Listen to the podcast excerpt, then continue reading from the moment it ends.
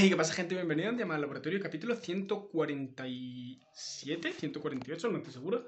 Y bueno, eh, hoy un capítulo bastante tarde, no sé si me dará tiempo a subirlo, pero es que fui llegado del gimnasio a cenar, me he duchado, me he quedado muerto, me he tirado un rato en la cama y uff, me ha costado levantarme. Así que bueno, vamos a hacerlo y espero que, por lo menos en Instagram, en Instagram sí creo que estará antes de las 12, pero no sé si en YouTube y en la plataforma de podcast eh, estará.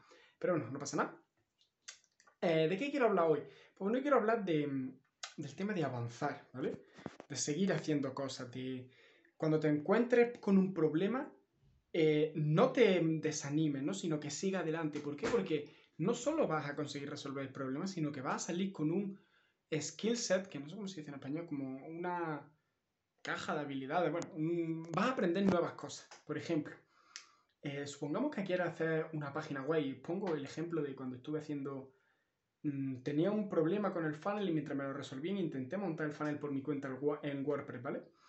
Y entonces, claro, era como, vale, quiero hacer un funnel en WordPress, gratis, sin gastarme un duro. Pues ahí ese era el problema, ¿no? Y en vez de echarme hacia atrás eh, y, y, agobiarme y tal, es verdad que me agobié, pero bueno, porque no me salían las cosas, fue como hacia adelante, venga, ¿cómo, puedo hacer el funnel? ¿Qué, qué, qué tengo que añadir? ¿Qué necesito?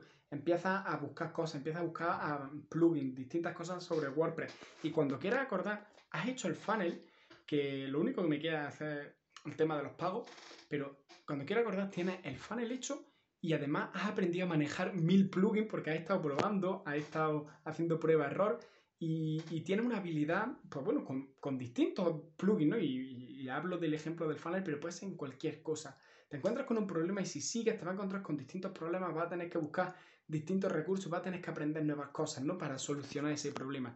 Y eso va a hacer que no solo consigas solucionar tu problema, sino que eh, lo soluciones aprendiendo nuevas habilidades, lo cual cuando termines de solucionar el problema vas a ser más experto, ¿no?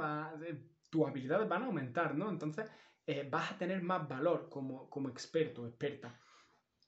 Y, y, por eso es súper interesante este tema, ¿no? De, pues, bueno, no sé, en el libro del obstáculo es el camino habla de algo parecido, supongo, no me lo leí, lo tengo que leer, pero eh, va de la mano de esto, ¿no? Cuando, cuando te enfrentas a un obstáculo, a un problema, no te echas atrás, sino sigue, sigue hacia adelante, ¿vale?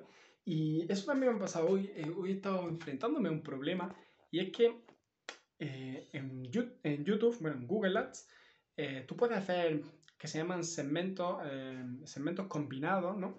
que es cuando tú creas dos públicos y los combinas, ¿no? Eso no en Facebook, a la hora de hacer el público, tú puedes añadir, acotarlo o excluirlo. En Google, cuando creas el público, no puedes.